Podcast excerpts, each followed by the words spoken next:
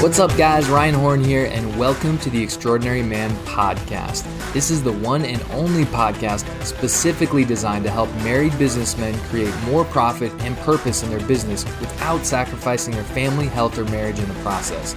Each week, I interview some of the world's most extraordinary men, including seven and eight figure entrepreneurs, elite athletes, best selling authors, and world class speakers.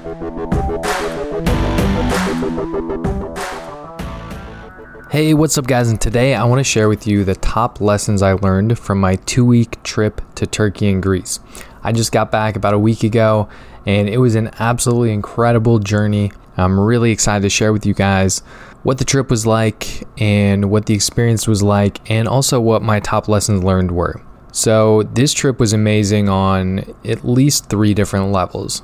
So, this was a trip with our church, and it was called the Discipler's Journey. So we followed in the footsteps of the Apostle Paul and we went and visited lots of churches that he founded, that he wrote letters to, as well as all seven of the churches from the book of Revelation. So it was amazing to actually go and see these biblical places and see the Bible come alive.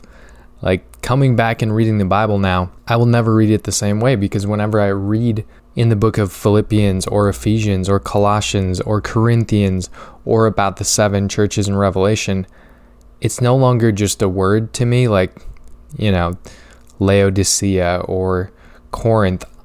I've been there before.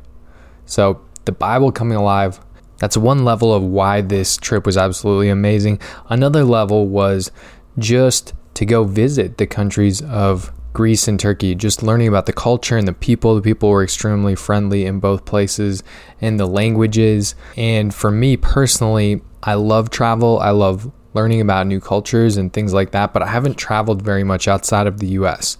So this was my first time in Europe, first time in Asia, and it was absolutely amazing just from that standpoint. And then the third level of why it was so awesome was just the relationship building. And I'll talk about this a little bit more in my top takeaways from the trip.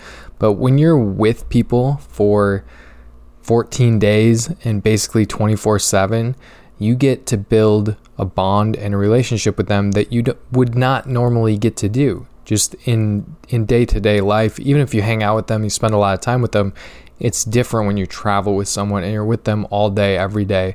And it's over the course of several days, or in this case, several weeks. All right, so I'm gonna do my best to share exactly what the trip was like in terms of the locations that we went to. And then from there, I'm gonna share with you my top takeaways and lessons learned from this two week trip. And just to let you guys know, I'm actually gonna be interviewing one of our tour guides. So we actually had three different people leading the trip. So we had our pastor from our church. We also had an in-country guide and a different in-country guide for Turkey and a and um, a different guy for Greece as well. We had James in Greece and Melly in Turkey. They were both amazing. And we also had Jeremy Stein, who works with the Centers for Holy Land Studies, and he came along as an expert teacher um, on biblical sites in the Holy Lands, and he was absolutely incredible. And just to let you guys know, I'm actually going to be interviewing him tomorrow, and his podcast episode is going to be going live as soon as possible. It should be literally within a few days of this episode going live. So he's going to go into a lot more detail and he will be able to explain much better the different sites we went to and some of the significance of each of them. So, for the purposes of this episode, I'm just going to briefly explain all the sites that we actually went to and then I'm going to share my top lessons learned from the trip. So, make sure you tune into my interview with Jeremy. He is amazing and he's going to provide a lot more detail on the trip and the places that we went. All right, so we flew into originally Thessaloniki, Greece, which is in northern Greece, and from there we took a day trip to Berea and Vergina. Then the following day we went to Philippi and after that stayed over in Alexandroupolis, northern Greece, and then the next day we drove. We're in a, a, nice big tour bus. We drove across the border of Greece and Turkey and into northern Turkey, the European side of Turkey, and then we drove, made our way down to uh, the Dardanelles Straits and took a ferry from the European side of Turkey over to the Asian side of Turkey, which was pretty cool. Spent the night in Çanakkale, Turkey, right on the coast, beautiful town, and then we went to the ancient city of Troy. Um, from there, we went to Assos. Then we went to Troas, which is where the Apostle Paul got the Macedonian call, uh, which was a cool place. And then from there, we went to all seven of the churches of Revelation, and along with a few other spots mixed in there. So I'm going to be perfectly honest because I don't remember the exact order that we went in. And it's a little bit confusing because present day names of these places in Turkey are different than the biblical names. So it can get a little bit confusing. But these are the places that we went to. We went to Pergamum, which was like an amazing mountaintop fortress, uh, Thyatira, which there's just a little bit of ruins left and a modern city around it. Um, we went to Sardis. We went to Philadelphia. We went to Laodicea. We went to Ephesus, which was really amazing. Ephesus was the third largest city, I believe, in the Roman Empire, 250,000 people. And uh, the ruins there, it's only about 15% excavated, but it's absolutely massive and one of my favorite places that we went to. And from there, we stayed in uh, the coastal town of Kusadasi uh, for a couple of nights, and then we went to Izmir, which the ancient name was Smyrna, which was one of the seven churches of Revelation. From there, we flew from Izmir, Turkey to Istanbul, and Istanbul to Athens, and we spent our final three days of the trip in Athens. And the last day of our trip, we took a day trip out to Corinth, which was also really, really cool. So that's the route that we took. Again, tune into my interview with Jeremy Stein because he's going to break down um, and, and give kind of a quick overview of all the places that we went and the significance of each and why we went to each of those places. All right, so my top lessons learned from this trip. There were a lot, but I just want to highlight a few. So, number one thing I would say is that faith without action is dead. So, Brittany and I found out about this trip just three months before it was going to be happening. So, back in uh, July, and we went on the trip in October. And typically, these types of trips are you have to be locked in six months in advance. And so it, it was an opportunity that just kind of popped up at the last minute for us. And, you know, we got a text inviting us to go on the trip, but we both just knew that this was an opportunity that we couldn't pass up. And we felt like God wanted us to go on the trip. Now, if we were to sit and think logically about, okay, well, leaving your business for two full weeks, um, you know, that's a huge time investment. It was a huge financial investment to make to go on this trip, um, and a million other things to make it happen, and and also on short notice, right?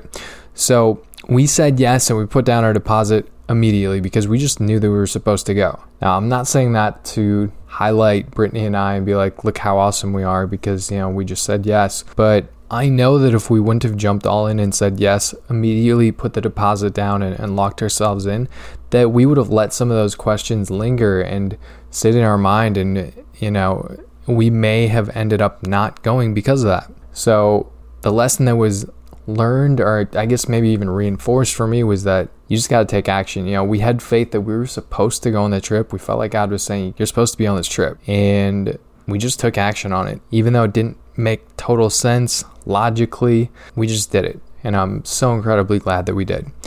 Um, another lesson learned is that the best way to build relationships is to spend time together. Now, that sounds obvious, right?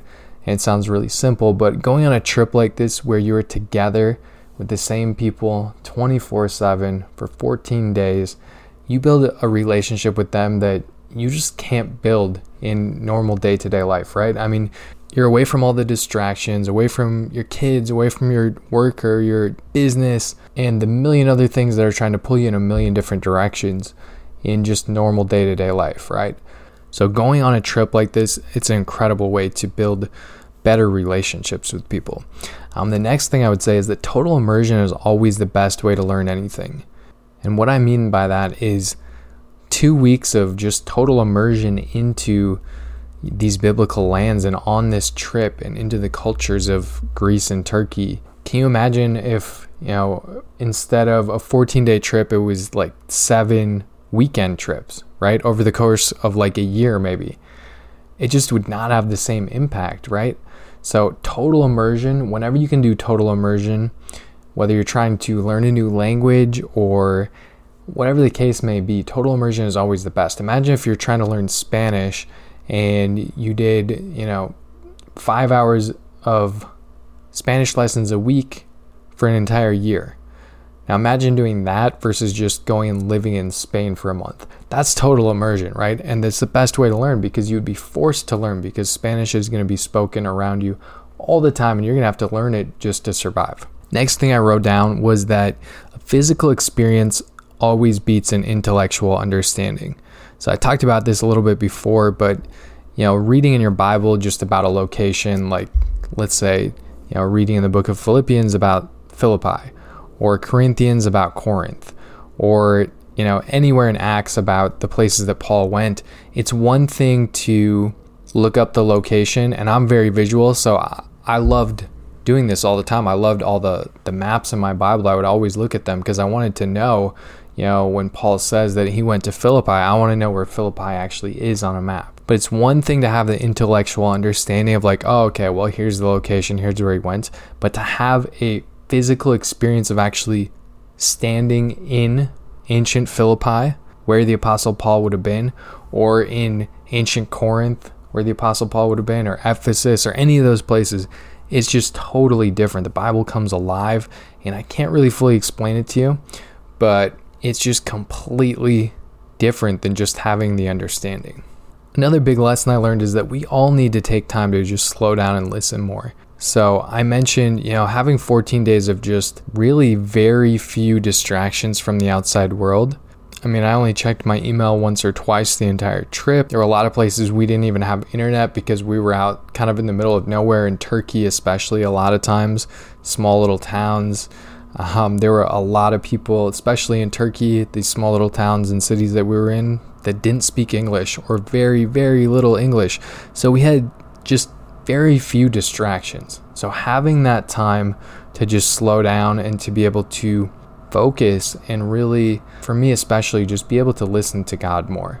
Because I think for a lot of people, and me definitely included, we like to talk to God a lot, but we do a lot less listening than we do talking. So it's really good for me just to slow down, get away from all the distractions, and just listen more. So, next thing uh, is breakthrough only happens when you push through. So, we had plenty of challenges on this trip, especially starting out. So, we flew direct from Minneapolis to Amsterdam, about eight hour flight overnight. We got there at uh, something like nine in the morning, so it's about 2 a.m. Um, our time back in uh, Minnesota, and we only had something like 22 minutes to get through customs and get on our connecting flight to Thessaloniki, Greece, because our original flight, um, it was already going to be a tight connection, but our original flight was like 45 minutes behind schedule. So we literally had to sprint through the entire airport. And again, this is like 2 a.m. time back in Minnesota, and I didn't sleep at all on the flight. So everybody's tired and, you know, that's how we started off our trip. It was a little crazy, right? But we ended up making it on the flight and we get to Thessaloniki, Greece. And that's just one of the many little challenges that we had. You know, one of the first days, I think it was the second or third day, we were in Philippi. It rained literally all day long. It poured for a lot of the day, and we were outside in it all day. And it was kind of cold. We're in northern Greece. Everybody thinks, you know, the Mediterranean really nice and warm. And, you know, it wasn't like Minnesota cold or anything, but it was probably in the upper 50s or low 60s and pouring rain all day. So it was kind of cold. Everybody was wet and just tired by the end of the day. It was a long day, right? But the reason I bring those things up is because like I said, breakthrough only happens when you push through. We could have chose to just be like, "Oh man, this trip is miserable. This we're cold, we're tired, and the days were really long." Uh, I'm not gonna lie. There was one point in the middle of the trip where we were in five different hotels in five days. So it was like constantly picking up and moving on, get on the bus. You know, we had our routine 7 a.m. breakfast, 8 a.m. on the bus. We're out all day seeing sights. And then we get to our hotel like 6, sometimes not till like 7 p.m. at night. Go put our stuff up in the room, go down, eat dinner, go back up to the room, go to bed, do it all over again the next day. And so it was at times physically exhausting. It was mentally exhausting just because there was so much stuff to try to take in. But when you we pushed through that, um, and I believe everybody on the trip had breakthroughs. I definitely had many breakthroughs, but you don't have breakthroughs unless you push through. All right, next thing, context matters. Like, you cannot understand the Bible if you don't understand what life and culture was like and the context to the words that were written. All right. So, just to give you a really brief example, we went to Didyma in Turkey, and the reason we went there is because there was a massive temple to one of the pagan gods. I don't remember which one it was, honestly, because we saw so many. But this temple had the largest columns of all of the temples that we saw, and we saw a lot of them there. It was absolutely massive, and this temple complex was absolutely massive. And the reason we went there was just to see what the culture would have been like then. And if you were a Christian living in that town, I mean, almost everybody else is going to the temple and you know they're there worshiping and it's a big part of their daily life. And so you as a Christian living there what that would have been like to see the power and might of a huge temple like that and just that man, it puts things into perspective. When you're actually there, standing there next to these massive columns and this massive, massive temple, but the context of things really matters. And I think another thing that was amazing to me was just how, you know, we'd be at a place like Ephesus or Corinth or Laodicea or any of those, and we'd, you know, we'd read through some Bible verses related to that place, maybe three or four Bible verses, and then, you know, Jeremy and our pastor and even the in country guides at times would break that verse down and I mean, the level of context and detail they went into, you could make a 90 minute movie just about those three or four verses. So it just really was so in depth, and learning the context was really cool for me. So, another lesson for me was that you can change your destiny. It does not matter where you're at right now, it just matters where you end up. All right. And so, the Church of Laodicea is one of the seven churches of Revelation, and it's listed last and the churches are actually listed in order of their declining righteousness. So the letter to the Laodiceans offers no commendation or really any anything positive, but it rebukes them for their lukewarm nature and their pride and they were basically not in a good place as a church. So if you read that letter in Revelations and that was approximately AD 100 time frame for that. It seems like they were in a really bad place. Like they were the losing church and like, you know, they're they're not going anywhere, right? But literally within the last 10 years, the excavations at Laodicea, they uncovered this massive church from around AD 300 or 400. So hundreds of years later, after the letter to the church of Laodicea is you know, making it seem like they have no hope, right? They're in a terrible place. And they obviously turned things around and became thriving because this was a massive church. And like I said, they just uncovered this within the past 10 years. So these are the types of things that you're not going to know unless you actually go there. And so it was really cool to see that. And then, you know, the opposite of that is don't get comfortable with your current level of success. So the church of Ephesus was actually a church that other churches from the surrounding region were looking up to. They were actually praised for their deeds their labors, their perseverance in a hostile environment. But the church in Ephesus, according to archaeological evidence, did not thrive for hundreds of years after that. And so, based on what you read in Revelations, the letters to them, it seems like Ephesus is, is doing really well, you know. And Laodicea, they're like on their last leg. But hundreds of years later, we find out Laodicea actually turned things around and they were a thriving church. Ephesus not so much, pretty much the opposite, right? So, those are just a few of my lessons. I mean, I'm still trying to process the trip. It was 14 days, absolutely jam packed, but it was incredible, amazing time. And the last thing I want to leave you with is that, like, when you get the chance to go to any biblical lands, don't think about it. Honestly, just do it because you will not regret it. It will be life changing for you. I promise you that. And the Bible will just come alive to you in such a new way so I really hope whenever you have the chance to go on a trip like this, whether it's to Turkey or Greece or Israel um, or any other biblical lands, again, just do it. Guys, thanks so much for joining me on another episode of the Extraordinary Man podcast. Here's the thing you're never going to maximize your potential on your own. So I'm personally inviting you to come and join me in the private Extraordinary Man Facebook group so you can level up your business and your life. Just head over to Facebook and type Extraordinary Man into the search box, and it will show up as the first result. Iron sharpens iron, and this is the number one place for you to connect with me and other like minded men who are on a mission to maximize their potential. My goal is to help you become the man God created you to be in all areas of your life. So come and join us in the Facebook group and upgrade your business and your life. I'll see you on the next episode.